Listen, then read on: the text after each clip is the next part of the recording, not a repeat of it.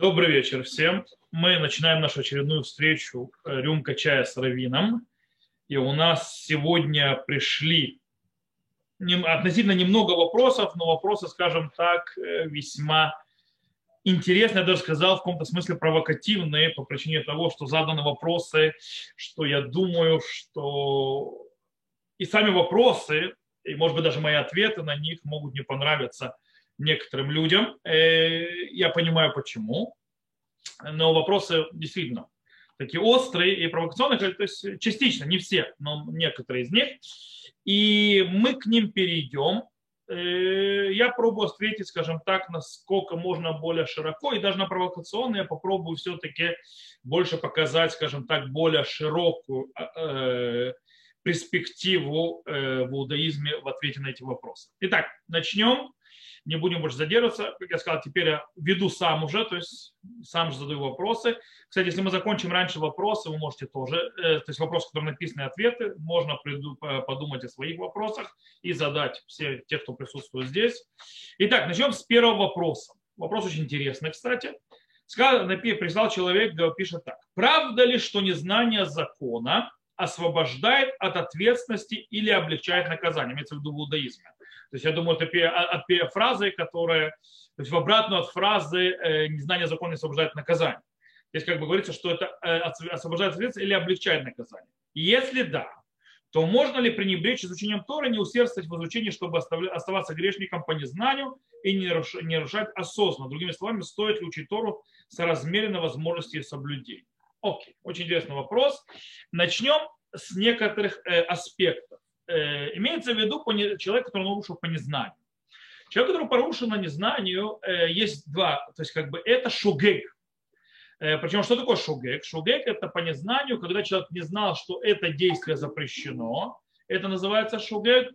Или когда человек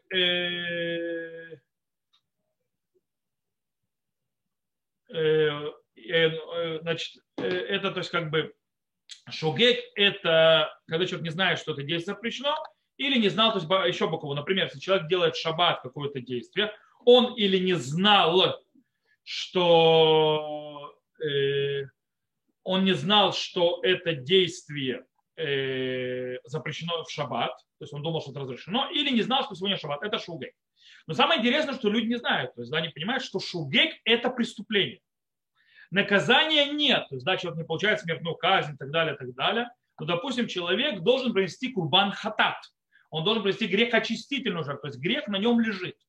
То, что он не, и это если, конечно, то есть в тех вещах, которые в них есть смертная казнь или каре, то есть истребление души, там есть, э, то есть там есть хатат, то есть принесение жертв, грех очистительной жертвы, в других вещах нету э, грехочистительной жертвы, но это другой закон. В любом случае, что мы видим? По-настоящему незнание не освобождает от греха. Оно нас освобождает от наказания, потому что человека по незнанию нельзя наказать. Но грех на нем не лежит. То есть, в принципе, его душа запятнана. И его душу надо очищать. Так что сказать, что это вообще то есть, ничего не произошло или облегчает наказание, это невер, то есть неверный подход, потому что не нужно как сказано, нельзя, не надо служить Всевышнему ради платы или ради убегать от наказания. Это подход рабов. Подход раба – это действительно избежать плети и получить пряник от хозяина. Всевышний не хочет такого подхода. То есть, конечно, на примитивном уровне, когда человек э, начинает служение, это, он хотя бы так служит, так нормально. Но в принципе требуется от человека, от еврея служить как свободный человек. Свободный человек служит не из-за пряников или кнутов, а свободный человек служит, чтобы взаимосвязь, то есть, в принципе, из любви то, что называется, с любви со Всевышним. Что такое любовь? Это э, нежелание порвать взаимосвязь. Дело в том, что любой грех, любой налет на душу отделяет человека от Всевышнего. Отделяет и ставит э, границу, ставит э, препятствия, ставит стену и так далее, и так далее, и так далее. Таким образом, э, это нужно смывать. Поэтому наказания нет, а отдаление происходит. И понятно, что таким образом это проблематично. Теперь, кстати, а, второй части. А вообще, то есть не пренебрежение изучения Торы. В принципе, я меньше знаю, меньше знаешь, лучше спишь, я так понимаю, этот вопрос. Э, то есть работает ли в, это, в нашем случае. То есть, да, у меня меньше наказания. Дело в том, что есть заповедь учить Тору. Есть такая заповедь. Причем человек должен учить Тору, то есть все своего свободное время, насколько он может. И изучать, естественно, для того, чтобы знать закон. Это заповедь. То есть если человек не изучает Тору глубоко, то он нарушает заповедь. То есть он уже преступник. Начнем с этого. Э, поэтому оставаться грешником по незнанию не получится. Потому что если ты э, злонамеренно не учишь Тору для того, чтобы не наказываться, то ты будешь наказан за каждое преступление, потому что это не по незнанию. Это по специальному закрыванию глаз. Это две разные вещи. Я не, то есть не уверен, что по этой системе можно человека казнить там, или дать ему то есть, телесное наказание и так далее, и так далее. Но в принципе э, э, на уровне Всевышнего человека э, отношения испорчены, и как испорченные отношения могут быть наказания, наказания могут быть так или иначе, э, не обязательно то, что называется формальный, как описано не в Торе, полагаясь за то и за иное преступление. Э, это раз. Э, во-вторых, э, изучение Торы – это связь со Всевышним. Изучение Тора приближает человека к Всевышнему. Изучение Тора дает человеку понять мир Всевышнего, духовные миры, правильная жизнь в физическом мире для того, чтобы по-настоящему развиваться как человек, как общество. Все это нужно. То есть, и таким образом человек, который не изучает Тору, чтобы не наказано, и он нарушает по незнанию, он мало того, что запятнывает свою душу, он отдаляется от Всевышнего и тем, что он запятнал душу, и тем, что он не учит его Тору. Более того, он не развивается как человек, как правильно развиваться как человек, как личность. Более того, он э, не развивает общество с точки зрения правильного его развития. То есть со всех сторон человек выходит в проигрыше, если он не изучает. Поэтому я думаю, что ответ очень простой. Э, незнание закона может быть от наказание освобождает, но не освобождает от греха. А, э, то есть не освобождает от грязи на душе. Э, и выход быть не, то есть не учить Тору, чтобы не знать, не выход, потому что он делает еще хуже. Э, единственное, что может быть, плетей не дадут, а все остальное стало ужасно. То есть плетень самое страшное, что может человеку произойти. То, я думаю, мы несколько уже ответили на этот вопрос, и можно перейти ко второму вопросу, который я бы сказал бы про вопрос весьма непростой и весьма болезненный. И сегодня, может быть, даже ответ, который услышат, то есть некоторым не понравится, но этот ответ э, стоит на наших источниках. Итак, следующий вопрос, он вопрос про могилы праведников. Э, человек задает вопрос, зачем люди молятся на могилах праведников? Если есть, если, есть ли галактические проблемы в этом? Например, Марит Айн, то есть если Марит что люди будут думать, что человек выглядит как поклонение могиле, трупу или обращение к мертвым. Почему не перенесут в Израиль останки в котором устраивают массовые паломничества? Окей. Несколько вещей. То есть есть, в принципе, у этого вопроса несколько, скажем так, подпунктов, которые стоит разобрать. Первый вопрос, э, в чем смысл молитвы на, на могилах праведников? Это один вопрос. Э, но есть следующий за ним вопрос, который более первичный. А можно ли молиться на могилах праведников? Правильно ли молиться на могилах праведников? Если, не, может быть, там есть проблемы до поклонства или, или дрошеля метим, то есть обращаться к мертвым, как Тора запрещает. Э, и вообще отдельный вопрос – перенос могил э, как таковых и могил праведников в частности. И давайте с этим разберемся, всеми вот этими вот аспектами, которые подняты. Итак, можно ли молиться на могилах праведников? Можно молиться вообще на могиле? Тут есть очень интересный момент. Вообще, откуда мы взяли эту идею молиться на могилах праведников. По-настоящему действительно в Торе описано запрет лоли лидроша ламитим, то есть обращаться к мертвым нельзя и так далее. Но дело в том, что могиле праведников не обязательно обращаться к мертвым. Более того, на могилах праведников запрещено обращаться к мертвым. Вся молитва, которая делается на могиле праведников, человек, кто знает Аллаху, знает, что на могиле нельзя обращаться к мертвым ты на могиле праведника молишься Всевышнему и можешь упомянуть заслугу праведника на могиле, в которой ты находишься. То есть, да, что, в принципе, э, чтобы Всевышний сделал то-то, другое, третье, десятое, э, и в заслугу человека, который здесь лежит.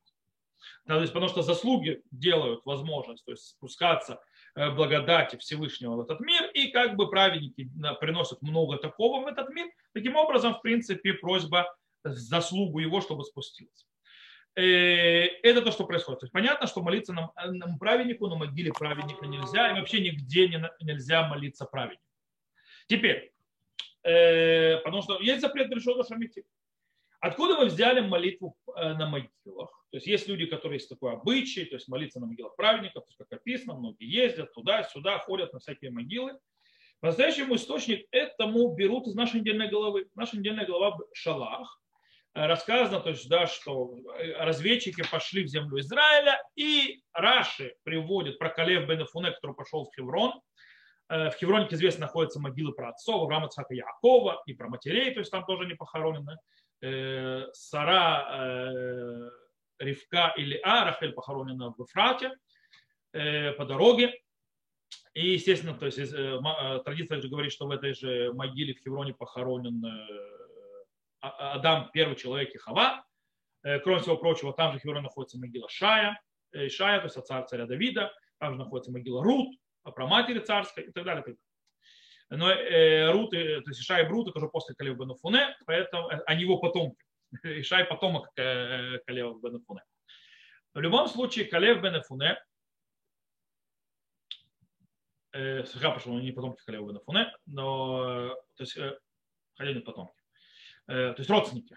В любом случае, там это нашел бен Аминадав и так далее. В любом случае, Калев бен Ефуне идет в Хеврон. Зачем? Раши приводит Мидраш, то есть такой Мидраш, Раши его тоже приводит. להשתטח על קברי האבות. То есть, да, Э, возлечь, то есть, да, то есть поклониться могилам предков. И на базе этого, то есть могилам предков, и это то, что защитило его от падения в грехи разведчиков. Таким образом, что мы здесь видим? Э, мы здесь видим очень интересный момент. И, то есть, что Калеб Нафуне идет поклониться предкам, то есть на могилах, и для того, и в принципе набраться силы, то есть, да, что это земля наша и так далее, и вот это, что ему идет защиту. Не, многие из этого берут, что вот, пожалуйста, Калеб бен Фуне пошел молиться на могилы праотцов, могилы праведников, и это дало силу. И можно ходить на могилу праотцов э, праведников. С другой стороны, можно понять по-другому этот э, рассказ. То есть он пошел поклониться э, тем, то есть что такое Хеврон? Хеврон – это место, которое Авраам купил за свои деньги. Это место, которое показывает, то есть, да, что это земля наша. Поэтому, то есть как еще определяется, что земля наша, в нем лежат, в этой земле лежат наши предки, что дает силу Калеобену Фуне, э, э, то есть идти завоевывать эту землю и так далее. В принципе, речь не идет о молитве на могилах, лишь татех – это о поклонении предкам, то есть то, что мы делаем, когда мы приходим в годовщину смерти на могилу наших предков или попадаем в место, где были, то есть некоторые, которые приезжают в Израиль, потом возвращаются из Израиля, попадают в место, э, Э, попадают в место, э, где их то есть родственники были, они тут очень часто на кладбище, то есть посетить бабушку, дедушку, прабабушку, прадедушку и так далее. То есть, в принципе, почувствовать, что это край, твой край, родной край. Поэтому нет никакой обязанности, что он там молился. Но на этом Мадраша построена э, система, не только на этом. Еще один, одно место, где рассказано, что Рахель, что Рахель, когда уходили в изгнание, что Рахель оплакивает своих детей, то есть, в принципе, молятся, то есть просят Всевышнего, чтобы он то есть, как бы простил и так далее, и Всевышний говорит, чтобы мы пришли, то есть, да, то есть не плачь, есть плата твоим действиям, и вернуться сыновья твои к границам их, и так далее, и так далее. То есть мы видим, что как бы умерший, да, делает какое-то действие и молится, то есть перед Всевышним, находясь его душа перед Всевышним, за народ. То есть на базе этого есть такое понятие, что в принципе э, заслуга праведников и так далее, э, она действует. С одной стороны. С другой стороны, мы можем взять, допустим, слова Рампама, Маймонида, и он пишет в законах э, траура, что по поводу того, что то есть, когда, то есть, там, где могилы и так далее, делают сиюн. Сиюн, то есть даже как бы делают им э, надгробие такое и так далее. И он там пишет очень интересный момент, факт. Он говорит, то есть Галаху, а не факт, он говорит, что праведникам не делают циюн. То есть праведникам не делают могилы, то есть не делают им надгробия и так далее. То есть для того, чтобы не потом почему? Потому что надгробие делают для того, чтобы, чтобы помнить умершего, а праведников не надо помнить, потому что диврегемен зихронам, то есть их слова праведника, то есть их Тора, их учения, это память о них. И поэтому Рамбам пишет, что не ходить на кладбище. То есть мало того, что то есть он говорит, что получается по Рамбаму, и он не един в своем мнении, выходит, что что, е, э, что на кладбище ходить плохо, моли, тем более молиться на могилах, то есть плохо, а тем более на могилах праведников. Потому что могилам праведников, наоборот, не делается. Кстати, Винский он был против молитв на могилах праведников. Очень сильно, то есть тоже он был, видел в этом проблему. Э, он запрещал это делать. Э, самое интересное, сегодня то есть многие ходят на могилу Рамбама и молятся на ней, хотя Рамбам запрещал это, и ходят на могилу Винского Гаона молиться там, хотя Винский Гаон запрещал это. То есть очень интересный такой момент. Вот. В любом случае, э, по мнению Рамбама, Вильнского Гона и других, то есть это действительно действие запрещено. Если Ликутей Кадмуним, в Ликутей Кадмуним написано действительно очень страшные вещи э, против того, кто ходит на молитву праведников и молятся, что он там поклонник и так далее, и так далее. Но это очень интересный момент, что автор написано в этом Ликутей э, Кадмуним, который приведено, он караи. То есть да, он караи, который не признает устную Тору, по этой причине э, это очень интересный момент, то есть, потому что в Торе действительно нет места для молитвы на могилах, то есть в письменной Торе. Э, все эти обычаи и разрешения, они строятся на Мидрашах, то есть на устной Торе. По этой причине, э, как бы, может быть, поэтому Караи говорит, что это нельзя, но поэтому источник у него очень сильный. Магариль, Магариль это один из мудрецов Европы, величайший Магари Сегаль, он живет в Средневековье, и он пишет, что в принципе, в чем смысл молитвы на могилах праведников? Говорит, на могилам праведника молятся Всевышнему. Но зем, место, земля, в которой похоронен праведник, святая. Потому что там лежит святой человек, там лежит то есть, э, праведник. Есть вообще у Хатам Суфера описание, то есть несколько источников, которые говорят, что э, в могиле праведника нет ритуальной нечистоты. Э, потому что праведник настоящий не разлагается. А когда нет разложения, нет ритуальной нечистоты мертвого, поэтому праведника не оскверняют мертвым. Но проблема в чем? Что они таки да разлагаются. И э, у них да есть нечистота мертвого, шаалиф на бията машиях. То есть да, как бы за час до прихода машиха. То есть у них произойдет разложение, для того, чтобы они устали из мертвых. И, и так как мы не знаем, когда этот момент наступит, мы постоянно под сомнением праведник, то есть он есть ритуальная чистота, нет ритуальной чистоты мертвых и так далее.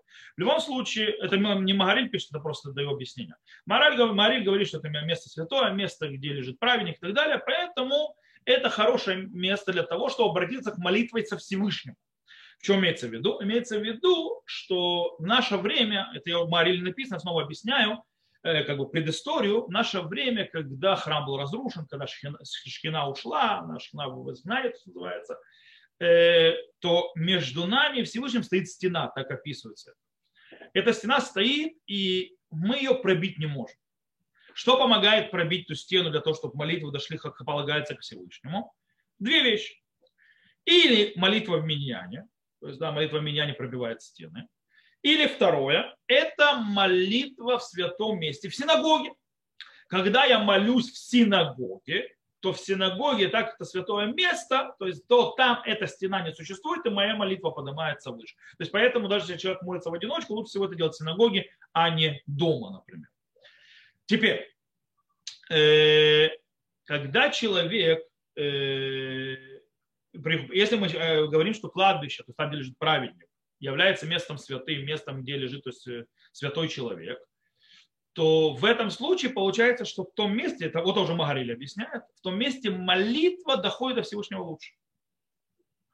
И поэтому, то есть, на, это как бы место, в котором можно то есть, молиться. И это очень интересно, то есть, за границей это было очень развито по причине того, что, к сожалению, э, святых мест в Европе в изгнании было не очень много, как, допустим, в Израиле. Зато могил наших, к сожалению, наших праведников, которые были убиты от руки, и многие, то есть, и умерли сами, или были убиты рукой наших притеснителей очень много. По этой причине, то есть мне кажется, это чисто мое то есть, идея, то есть развилось более сильное место, то есть как бы для молитвы на базе Тома Ариля, что это как бы святое место, что там молится Всевышнему. Но снова, человек молится там Всевышнему, а не праведнику. Поэтому, в принципе, возлегать лицом на могиле, то есть, да, там возлечь на могилу, лежать в ней, обнимавшись этой могилой, нет никакого смысла. Э, потому что ты молишься не ему. Ты молишься Всевышнему. Поэтому находиться на месте, то есть если базируясь словами Магариля, то тогда, находясь на ней, но молиться в сторону Иерусалима, как всегда молятся. То есть, да? э, а не обнимаясь с могилой, что-то шеп, шеп, шепча могиле. Э, это проблема. Вот это проблема. То есть если мы увидим, то есть есть в принципе те, которые полностью отвергают любую возможность молитвы на, на могилы памятников, это плохо, это э, обращение к мертвым и так далее, и в этом есть куча источников. С другой стороны, есть те, которые говорят, что в этом нет проблемы, наоборот, доказывают это всевозможными источниками э, самой Торы или с Мидрашей. Вот. Э, и но там тоже получается что, что молятся, не обнимая мою, ни в коем случае не молятся праведнику. Это сто процентов, это по всем мнениям. Во-вторых, молиться нужно рядом с могилой праведника, а не в сторону могилы праведника или лежа на, на могиле праведника. В этом нет никакой смысла. То есть лиштатех аля кевер, то есть можно сделать, то есть да, возлечь, но не молиться на это. И таким образом, если человек стоит в месте могилы и молится в сторону Иерусалима, то явно это не выглядит как обращение к мертвому, это не выглядит как идолопоклонничество, и в этом нет никакой проблемы. То есть, в принципе, и Марита Айна тоже в этом никакого нет. Э, вот. Э, то есть есть и туда, и туда. Э, теперь, это первое. Зачем люди молятся на могилах праведников? То есть, сказал, это хоть первый был под вопрос, но он второй по, по очередности. То есть, если мы уже берем что по тем мнениям, которые говорят, что нет проблемы молиться на могилах праведников, просто нужно как правильно делать это, зачем молиться? Те же, зачем молиться и, в любом другом месте. Когда у человека, у человека проблемы и так далее, и так далее, он хочет решения, обращается ко Всевышнему. Э, есть некоторые в Кабале и так далее, то есть привязывают к разным праведникам разные скажем так, э, особенности, то есть если вот у него помолишься, то это тебе поможет именно вот к этому. Это, скажем так, относительно новшества. Э, этому меньше есть источников. Ну, в Кабале есть, конечно, но вот это меньше. Непонятно, почему одно к другому привязали, к некоторым вообще никакой связи нету. Э, как, допустим, есть могила Рабимейра Балянес. То есть нужно понимать, что Рабимейр Балянес, который там похоронен, к Тана Рабимейр, скорее всего, не имеет никакого отношения. И вообще, скорее всего, это ошибка. То есть там никакой Раби Мейр Балянес вообще не лежит. Э, по причине того, что, скорее всего, это было ошибочное э, определение, что это могила Раби Мейра, которому когда случился Нес. Но это не важно, это отдельная история. вообще большинство у нас на настоящие могилы, у нас то есть, есть э, Масора, то есть, во всяком случае, земля Израиля, настоящие могилы праведников, то есть, в котором мы 100% у нас прослеживается то есть, традиция от А до Я, Единственное, что мы сто процентов уверены, это э, про гробница про отцов. Она еще, то есть там даже здание, которое сейчас построено на этой могиле, оно стро, расширялось, создалось Иродом Великим, то есть во времена первого, второго храма. По этой причине, то есть там есть традиция. И, второе, считается, что есть традиция на могилу Рахель, но есть подозрение, что могила Рахель, которая сегодня считается могилой Рахель, это не ее, не ее настоящая могила, есть этому некоторые признаки. Э, во-первых, потому что Рахель мать Иосифа и Бениамина. Почему она лежит в могиле, ее могила находится в разделе Иуда, который не ее сын. Э, хотя, да, в конце времен, то есть по пророчеству Хискеля, это все поменяется. То есть там, где сейчас э, наследие Иуда, там будет наследие Бениамина, как раз сына Рахель. Но это еще есть одна проблематика. Дело в том, что еще один Бейтлехем, кто не знает, и Ефрата, он находится на севере Иерусалима, а не на юге. То есть не, не сегодняшний Бейтлехем. И, и там, скорее всего, могила Рахель. Почему? Потому что как раз это в, в наделе Бениамина сегодняшнем. Плюс это становится понятным движение из Иерусалима в Вавилонское изгнание. Потому что когда возвращали, из Иерусалима в Вавилонское изгнание, тогда вот это проходили мимо мать, про матери Рахель, и было вот это вот, что она плакала и так далее, что объяснял вначале. И можно из Иерусалима идти в изгнание в Вавилон, это на север, а никак не на юг. То есть ты не спускаешься вниз на юг, где сейчас, то то, что встречается могила, а потом ты начинаешь разворачиваться. Э, скорее всего, шли на север, поэтому это больше шансов, что могила находится в другом месте. Э, все остальные могилы праведников, это вроде Аризаль показывал, где кто похоронен, по-настоящему Э, наши мудрецы, Хазар и так далее, скорее всего, это не настоящие могилы, большинство их, и мы точно не знаем. Понятно, что могилу Рамбама мы знаем, потому что более позднее время, традиция у нас есть, могила Шла и так далее. В Израиле. Теперь третий под вопрос, это почему не перенесут Израиль в останки цадиков, которым устраивают массовое паломничество. Во-первых, просто так могилу переносить нельзя. По-настоящему запрещено выкапывать э, умершего из могилы для того, чтобы перезахоронить. Есть, то есть, очень редкий случай, когда это разрешается. Правда, один из них для того, чтобы перенести останки в землю Израиля. Э, и это все хорошо. То есть, почему? Потому что Эрец Исраиль Мехапер, потому что земля Израиля искупляет. И это то есть, как бы, один аспект, почему э, переносить. И то есть, есть другие аспекты, но они не, не релевантны нашему вопросу. И вроде бы то есть, можно перенести останки в Израиль. Э, если они заповедали, допустим, как Рабинах. Рабинахман заповедовал быть похороненным именно в Брасле, в Умане. Хотя он не жил в Умане, он жил в Браславе. Вот. Э, и там он причин назвал, то есть э, почему он может быть похороненным на Вумане и так далее. Так далее. Во-первых, всех не Во-вторых, не забывайте, что нужно думать не только религиозной основой, но и понимать, что мы живем не снова, не в вакууме. То есть вокруг нас есть другие народы, а для других народов, скажем, так, возьмите ту же Прагу, где есть похоронены много праведников, ту же Украину, где куча праведников, Э, проблема в том, что те страны не хотят, чтобы могилы переносились. И этому есть экономический интерес. По причине того, что если могилы перенесутся, то паломничество прекратится. Если паломничество прекратится, это туризм, в принципе, вид туризма, то доходы страны с этого вида туризма упадут. И стране это невыгодно. По этой причине страна, естественно, будет э, сопротивляться, чтобы ввозили э, реликвию, скажем так, э, из, из ее территории, поэтому не такой уж простой, дипломатический вопрос непростой.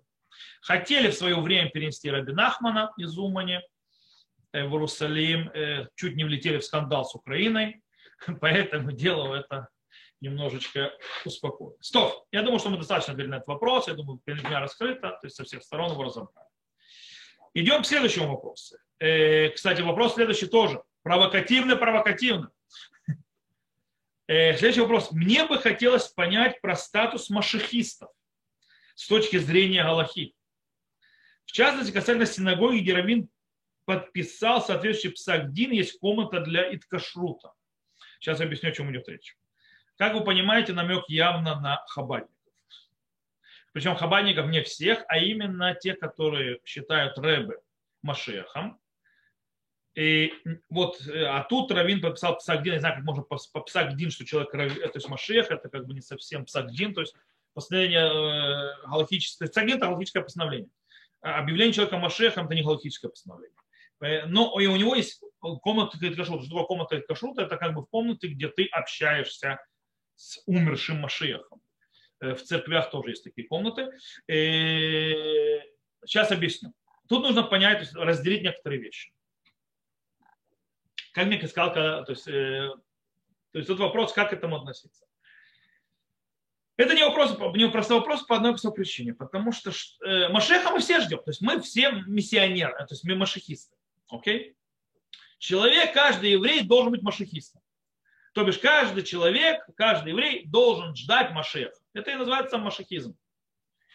Или миссионерство. То есть не миссионерство, миссионерство, когда населяешь, а имеется в виду, что называется машехют на иврите. Это мессианское видение мира, то есть имеется в виду, мы уже ожидаем Машеха, мы хотим, чтобы вся земля Израиля стала еврейской, мы хотим исправления народа и так далее. Так что э, среднестатистический религиозный еврей, который э, верит в Бога и соблюдает, скажем так, и придерживается основ еврейской веры, он машехист. Теперь, Хаббат. В Хабаде нужно понимать, есть очень интересный аспект, э, интересная загогулина с Машехом, причем которая началась не на последнем Адморе, кто не знает, а она началась еще на шестом Адморе. Люди не знают, что э, Машехом считали сначала шестого Адмора, пока он не умер. И там тоже был вариант, что не будет назначать следующего Адмора, но через год назначили следующего Адмора, седьмого, который теперь у нас Машех. Вот. Это очень интересная тфиса, это очень интересный подход, который построен на ответе, скажем так, на реакции на катастрофу в своем, в своем то есть, как бы, виде.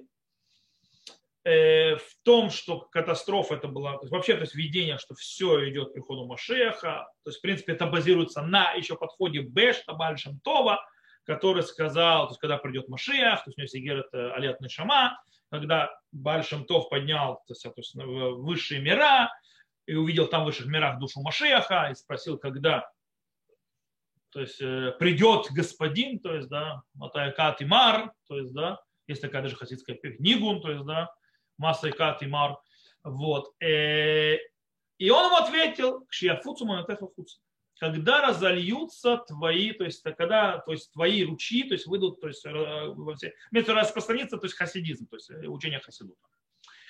Вот. Таким образом, э, они видели, что как бы вот Гогу Магог прошел, катастрофа и так далее, теперь остались последние, скажем так, я очень утрирую, то есть, да, если меня хабадники будут слушать, меня не убили, то есть, да, понятно, что я утрирую, то есть, да, я очень утрирую, потому что там, более многогранно, ну, ну, чтобы понять, нужно утрировать, иначе мы будем растекаться как, э, вот. Э, и в принципе, то есть мы находимся на этапе, когда это, скажем так, назовем так, последние сдувание пылинок с одежды, последняя чистка значит, ботинок и так далее, и так далее. Имеется в виду, нужно делать последнее приготовление к приходу Машеха, то бишь распространение хасидута теперь.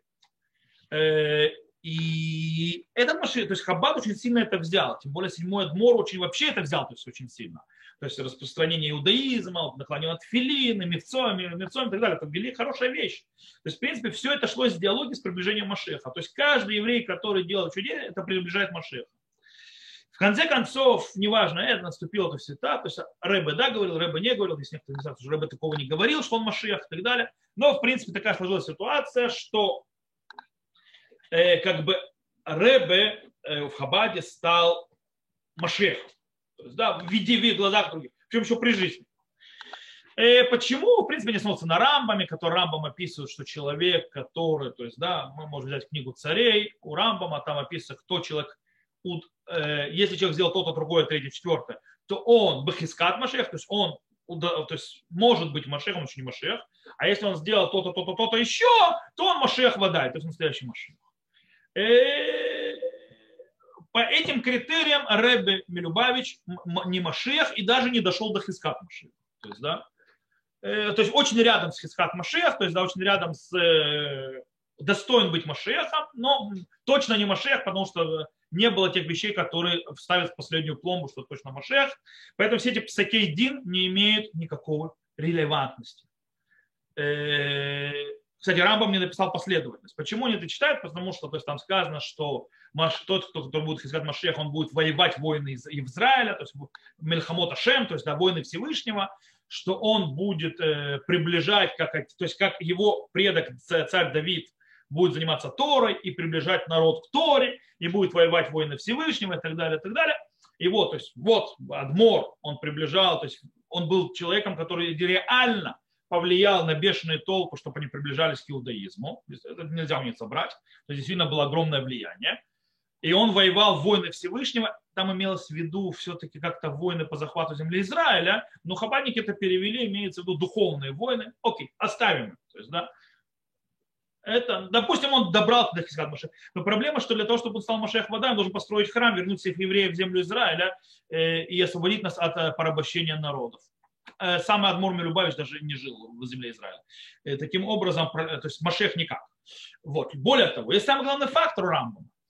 То есть, почему Раби Акива считал, что Барков достоин быть Машехом, а в конце, то есть съехали с этой идеи, что Баркохба не Машех, э, потому что он умер.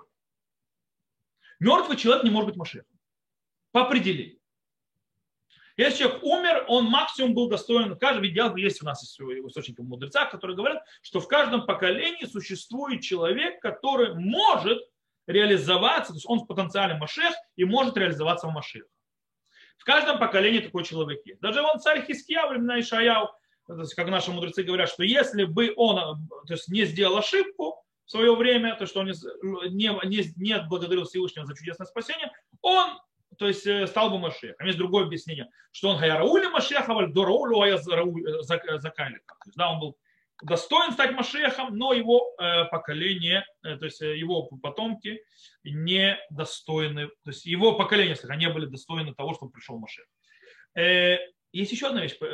Иуда, они умерли, ничего не произошло, Машехами не стали, почему-то не их объявляют Машех. Но я думаю, что царь Хискияу тоже был человек очень праведный, возвращал, то есть это, плюс воевал войны Всевышнего и так далее. И так далее.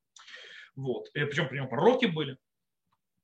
Э, дело в том, что почему мертвый человек тоже не может быть Машехом. Потому что если мертвый человек может быть Машехом, то почему Машехом будет какой-то потомок Давид? А почему не сам царь Давид?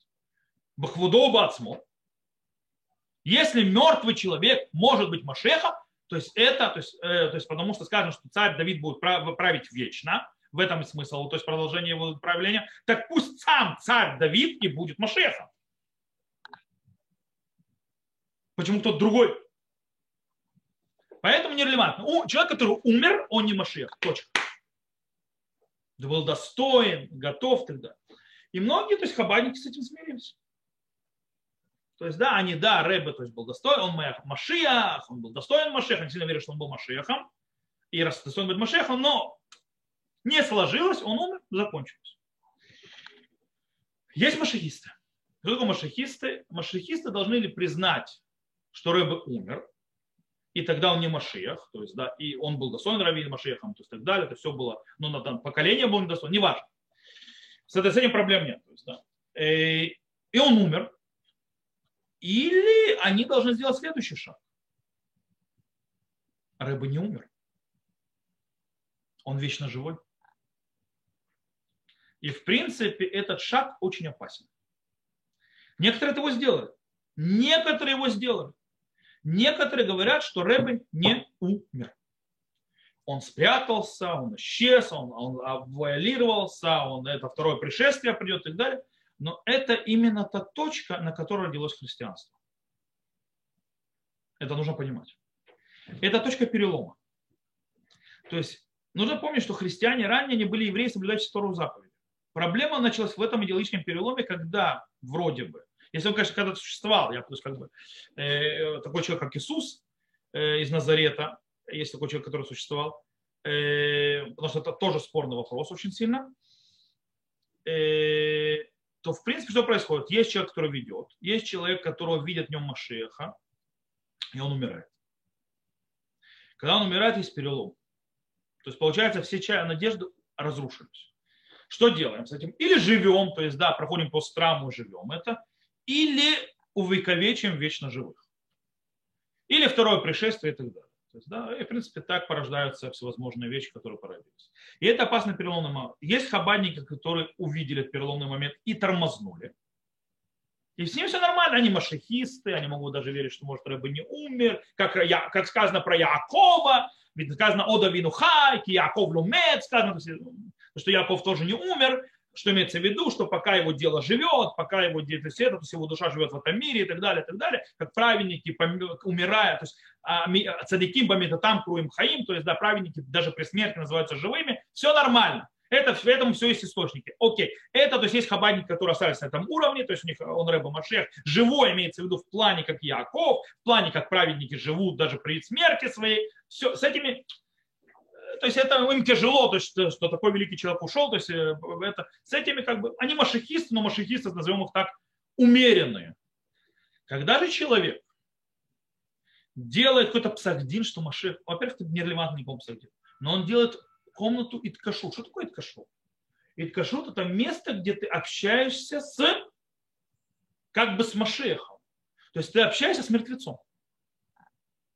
То есть он, конечно, не умер по-твоему, но в принципе вот тут, тут уже начинается дурэш Обращение к мертвым. Или, в принципе, создавание дела. Вот это уже та точка, которая, точка, которая прошла дальше, чем надо пройти. Это уже один, один шажок в сторону христианства. Нового, неохристианства. Э, есть, есть те, которые пошли дальше. Есть элокисты, то, что называется. Они, у них рыба Бог. Есть, кто не знает, есть такая маленькая секта, то есть хабани, не знаю, что называть, хабаники от них отнекиваются, которые уже перешли следующий этап от Рэбы Машех, Рэбы живой, Рэбы Бог. Точно так же произошло и с ранними христианами постепенно. то тот же самый этап. По этой причине э, есть в этом проблема. То есть, как то есть статус машихиста с точки зрения Аллахи. Человек машихист, который видит, что рыба был достоин Машеха, то есть есть такие хабадники, но умер, что поделаешь. Коль мы все такие. То есть у нас Хискияу такой был, достоин быть Машехом. Еще пару человек, наверное, думаю, было. Э, но мы принимаем, что не, не пришел, к сожалению. Те, которые, да, те, которые машихисты, которые рыбы живой, в смысле Якова Винухай, да, то есть как царики Бамит там Круим Хаим, то есть праздники при смерти их живые и так далее, и так далее. Тоже, в принципе, этому есть источники.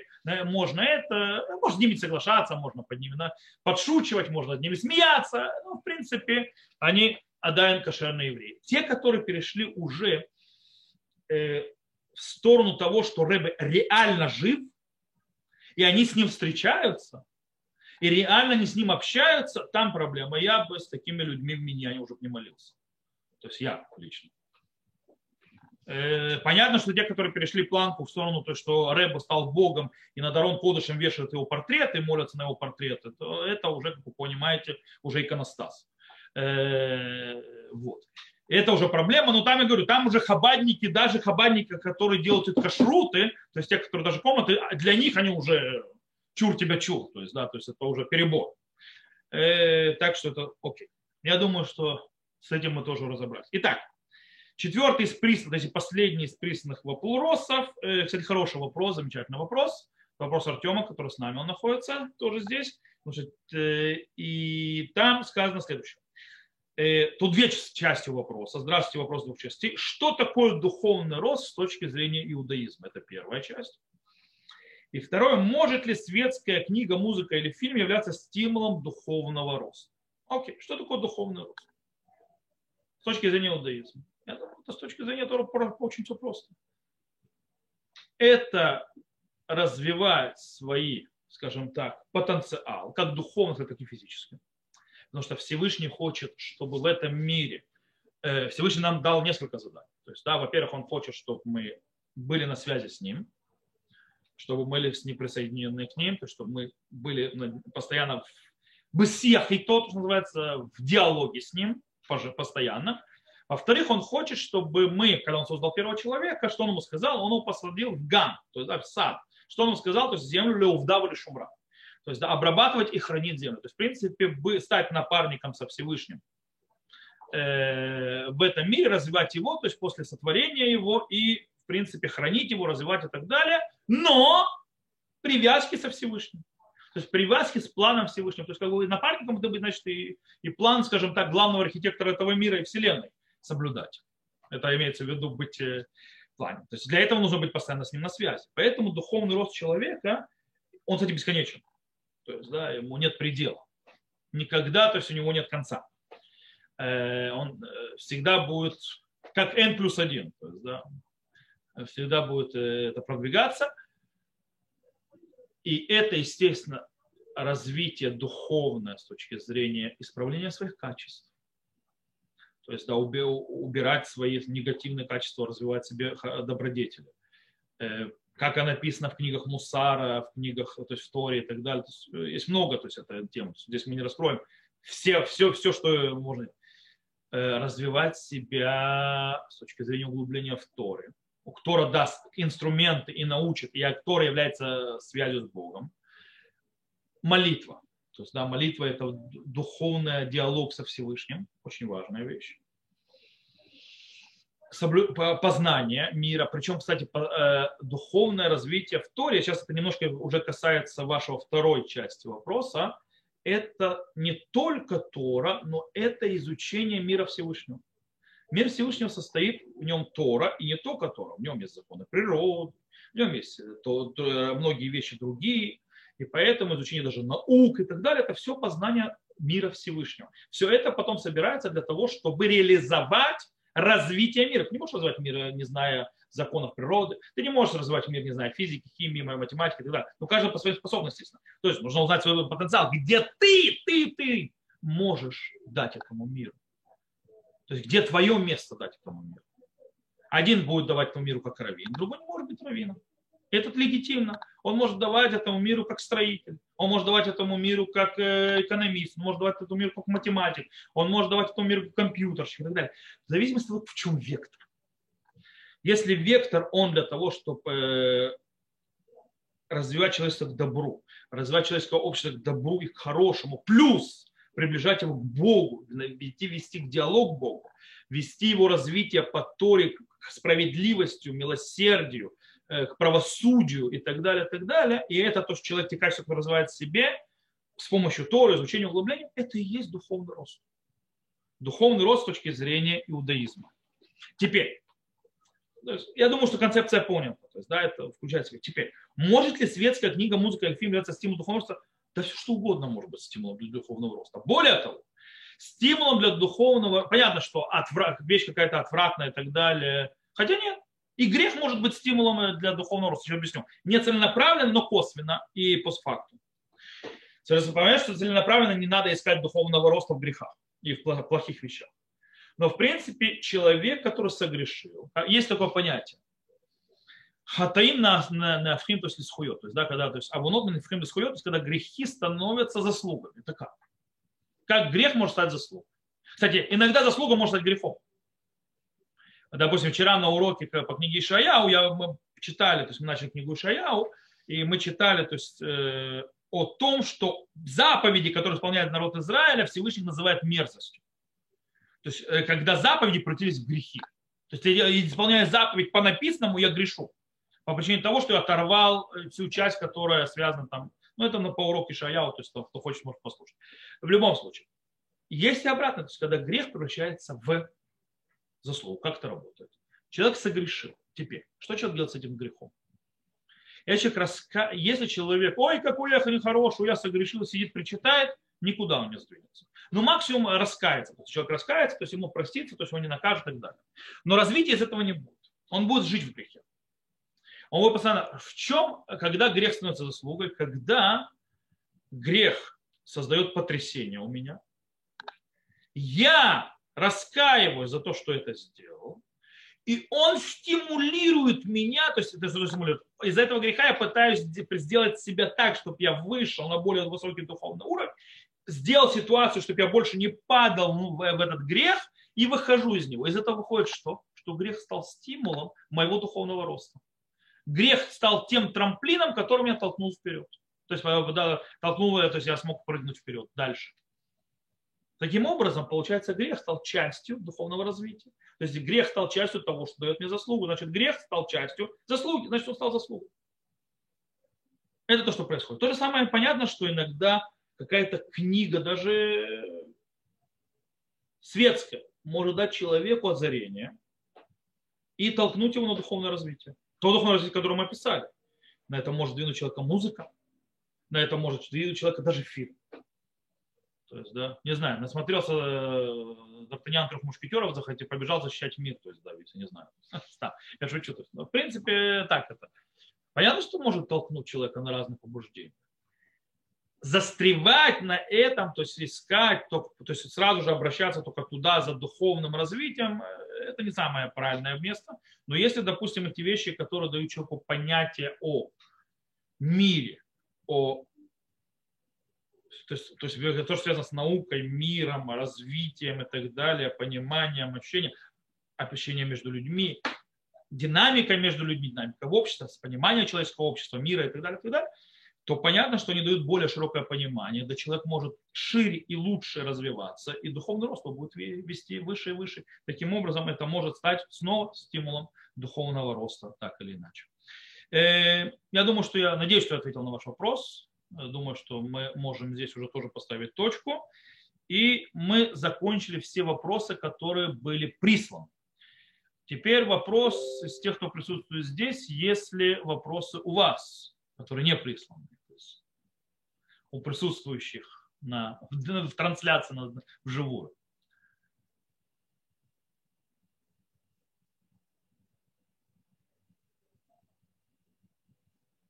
Я понимаю, что вопросов нет. Ну, тогда у нас сегодня получился чуть короче встреча, чем обычно. И большое спасибо за вопросы всех, кто прислал. Спасибо за ваше внимание, всех, кто пришел слушать. И до новых встреч, без. Продолжим на следующей неделе дальше.